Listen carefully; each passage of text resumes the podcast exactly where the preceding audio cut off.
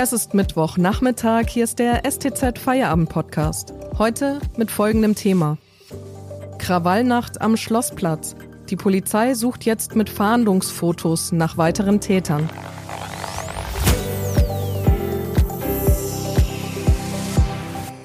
Am Mikrofon ist Miriam Hesse. Hallo. Eckensee heißt die Ermittlungsgruppe, die weiterhin aufklären soll, was genau sich in der sogenannten Krawallnacht am Stuttgarter Schlossplatz im vergangenen Sommer zugetragen hat und wer daran beteiligt war. Jetzt hat die Polizei Fahndungsbilder herausgegeben von Männern, die an der Randale und den Plünderungen beteiligt gewesen sein sollen. Wie wahrscheinlich ist es, dass darüber neue und wertvolle Zeugenhinweise gefunden werden? Und was wissen wir über die bislang bekannten Täter?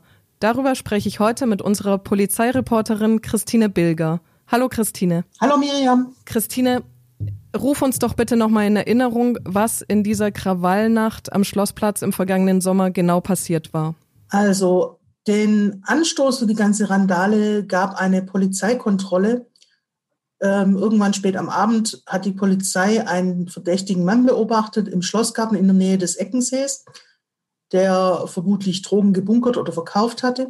Und als die ihn kontrollierte nach einer kurzen Verfolgungsjagd, haben sich ganz viele äh, junge Leute, die dort am Elkensee saßen, feierten, tranken, Musik hörten und so weiter, solidarisiert und gegen die Polizei gestellt. Das war sozusagen die Initialzündung. Danach zog die ganze äh, Gruppe weiter auf den Schlossplatz.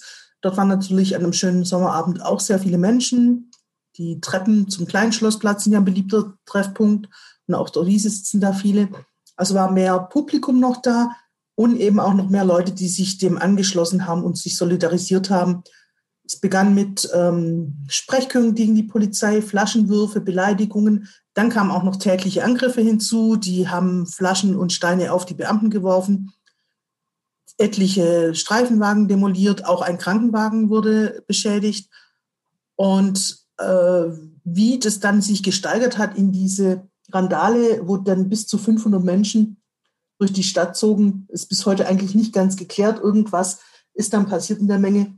Und die sind losgestürmt, haben Schaufensterscheiben eingeschlagen, Handyläden, Sportschuhläden und dergleichen eigentlich wahllos und wild geplündert. Also sogar der 1-Euro-Laden an der Marienstraße oben wurde äh, kurz und klein geschlagen. Das heißt, so eigentlich ein Ausbruch von ziemlich blindwütiger Gewalt. Im Nachgang hat es jetzt ja auch einige Gerichtsprozesse bereits gegeben. Warum veröffentlicht die Polizei jetzt erstmals Fahndungsbilder von möglichen Tätern? Weil sie eben immer noch nicht natürlich alle gefasst hat, die damals beteiligt waren.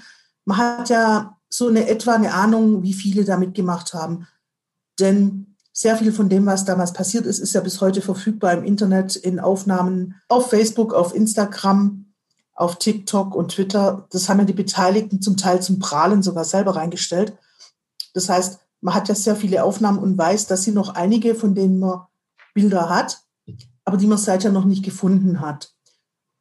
Und deswegen hat die Polizei diese Fotos, wo sie eindeutig weiß, da kann man sagen, die waren beteiligt, jetzt herausgegeben, um die auch noch zu finden. Gefasst wurden ja bislang schon 130 Tatverdächtige. Und es sind ja auch schon etliche Gerichtsverfahren gelaufen. An die 40, weitere 30, sagte mir der Sprecher vom Amtsgericht jetzt gerade, stehen noch an. Veröffentlicht wurden ja insgesamt Bilder von 17 Männern. Was genau wird den Gesuchten vorgeworfen? Allen diesen jetzt Gesuchten wird der schwere Landfriedensbruch vorgeworfen. Hinter diesem abstrakten Begriff verbirgt sich praktisch das, was wir immer mit Randale bezeichnen. Also Angriff auf Menschen und Sachen mit Gewalt und auch eben dieses in der großen Gruppe andere mitreißen zu diesen Taten. Das ist ein sehr schwerwiegender Vorwurf, der mit Freiheitsstrafen von bis zu zehn Jahren geahndet werden kann. Also das Strafmaß zeigt ja schon, dass das keine geringe Straftat ist. Wir haben jetzt von Männern gesprochen. Wie sicher ist denn, dass dort keine Minderjährigen dabei waren und ähm, waren auch Frauen unter den Tätern? Also unter den bisher identifizierten Tatverdächtigen sind auch sehr junge Leute, wenige, aber ein paar schon, die noch unter 16 waren zum Tatzeitpunkt. Eine junge Frau ist auch dabei gewesen. Äh, der Großteil dürfte so zwischen 17 und Anfang Mitte 20 gewesen sein, also jugendlich bis heranwachsend und junge Erwachsene. Und die älteren Tatverdächtigen, die später dann auch noch gefasst wurden im Zuge der weiteren Ermittlungen, daher handelte es sich dann häufig um Hehler, die praktisch die in der Nacht gestohlenen Waren aus den geplünderten Geschäften weiterverkauft haben. So habe ich es in Erinnerung. Wenn jetzt man sich konkret bezieht auf die nun veröffentlichten Aufnahmen, da weiß natürlich vorher keiner das genaue Alter der Gesuchten. Das ist klar, sonst hätte man ja auch die Identität schon. Wenn man sich die Bilder anguckt, die Polizei hat ja auf ihrer Fahndungsseite im Internet noch stehen, zumindest die derer, die noch nicht sich gemeldet haben. Fünf haben sich ja schon gestellt. Ich persönlich habe jetzt vom ersten Eindruck nicht gedacht, dass da irgendwelche im kindlichen Alter dabei wären. Also ich würde sagen, so das Jüngste, was ich da gesehen habe, ist vielleicht so 17, 18 Jahre. Aber wie gesagt, das kann man halt von den Fotos her allein noch nicht feststellen. Auf welcher rechtlichen Grundlage die Polizei die Bilder veröffentlicht hat und ob sie schon Rückmeldungen von Zeugen bekommen hat, darüber sprechen wir gleich. Vormachen wir kurz Werbung. Wenn Ihnen dieser Podcast gefällt, denken Sie daran, ihn auf Spotify oder iTunes zu abonnieren, damit Sie keine Folge mehr verpassen. Wenn Sie die Stuttgarter Zeitung zusätzlich unterstützen wollen, geht das am besten mit einem STZ Plus Abo. Das kostet 9,90 Euro im Monat und ist monatlich kündbar. Damit lesen Sie zum Beispiel den Text von meinem Kollegen Andreas Geldner. Ein Freibrief mit Tücken. In Deutschland soll es einen digitalen Impfpass geben. Aber nicht nur technische, sondern auch rechtliche Fragen sind noch offen. Den Link zum Artikel finden Sie in der Podcast-Beschreibung. Unterstützen Sie Journalismus aus der Region für die Region. Dankeschön. Ich spreche heute mit der Polizeireporterin Christine Bilger über die Fahndungsbilder, die die Polizei jetzt zur Stuttgarter Krawallnacht herausgegeben hat. Christine, welche rechtliche Basis musste die Polizei prüfen, um diese Bilder zu veröffentlichen? Die Polizei muss dafür nachweisen, dass sie alle anderen Ermittlungswege ausreichend ausgeschöpft hat. Das hat das Amtsgericht sehr klar bejaht. Sie haben gesagt, das sei sehr gründlich belegt worden. Dazu zählt ja auch, dass die Polizei sehr zeitnah nach der Krawallnacht eine der größten, wenn nicht sogar die größte Ermittlungsgruppe, wenn ich mich recht entsinne, gegründet hat, die sie jemals hatte. 120 Köpfe zählte die. Sie hat ihre Super Recognizer eingesetzt. Das sind Personen, die die Gabe haben, eine Person, die sie einmal auf dem Foto gesehen haben, draußen wiederzuerkennen.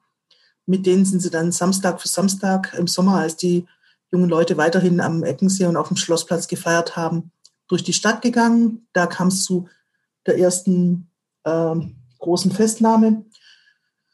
Ähm, und dann haben sie natürlich tausende von Mediendateien, also die Rede ist von 7000 Mediendateien, die im Internet kursierten, aus der Nacht ausgewertet, haben tausende Spuren verfolgt. Und das alles zusammengenommen hat bislang zu 130 Festnahmen geführt.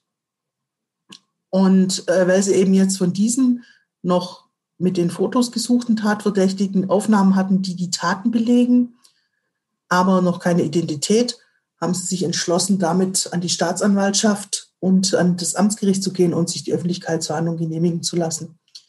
Neben dem schweren Landfriedensbruch kam, äh, kommt aber in den Einzelnen hinzu, Demolieren von Polizeiautos, Herumwerfen mit Flaschen, Steinen, Zerstören von Mobiliar, von Außengastronomie und dergleichen. Also da ist jetzt keiner dabei, der nur irgendwie am Rande mal dabei stand, mitgerannt ist oder einen Polizisten beleidigt hatte, sondern das sind schon alles zusammen Jungs, die richtig was angestellt haben sollen. Wie viele Zeugen haben sich denn daraufhin bisher gemeldet? Also zunächst mal haben sich am ersten Tag keine Zeugen gemeldet und am zweiten, sondern tatsächlich fünf Tatverdächtige. Einer gleich am Montag, die anderen vier am Dienstag. Da spricht die Polizei vom sogenannten Verhandlungsdruck.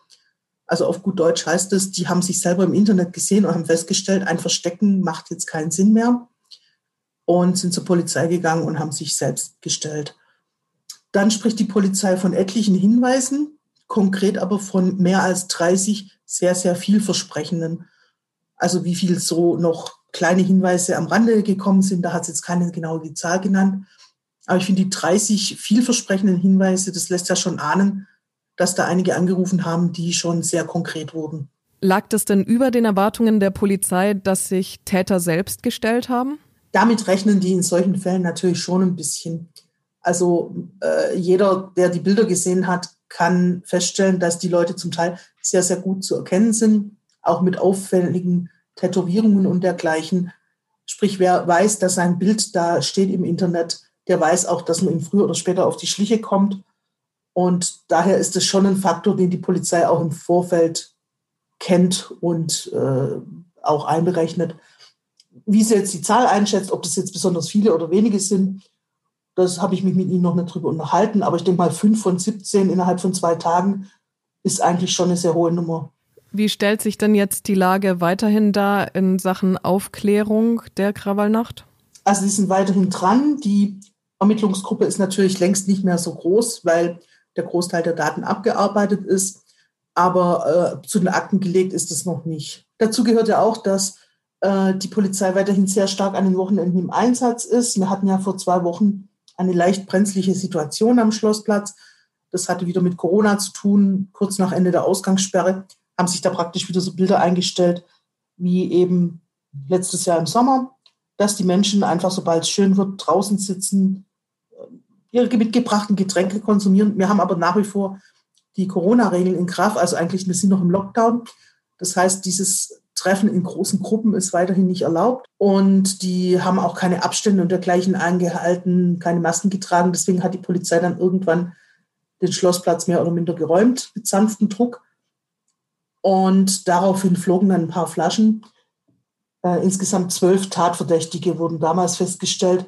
Das heißt, es war natürlich vom Ausmaß überhaupt nicht so wie damals die Krawallnacht, aber es war so ein Alarmsignal, dass die Stimmung auch mal wieder kippen kann gegen die Polizei, gerade eben auch in den Zeiten, wo noch strenge Corona-Regeln gelten und es durch diese Einsätze zu Konflikten kommen kann. Sind denn jetzt noch weitere Gerichtsprozesse aktuell schon terminiert und wie sind denn bisher die Strafmasse, die vergeben wurden?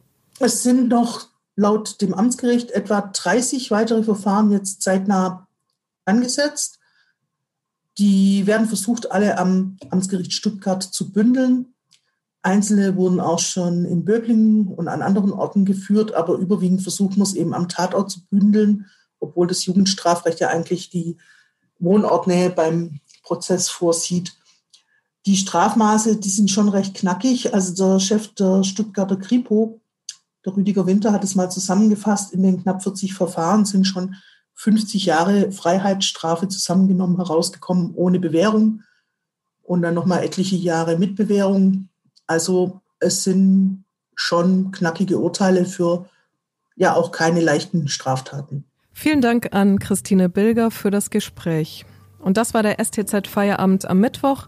Eine neue Folge hören Sie morgen. Einen schönen Abend noch.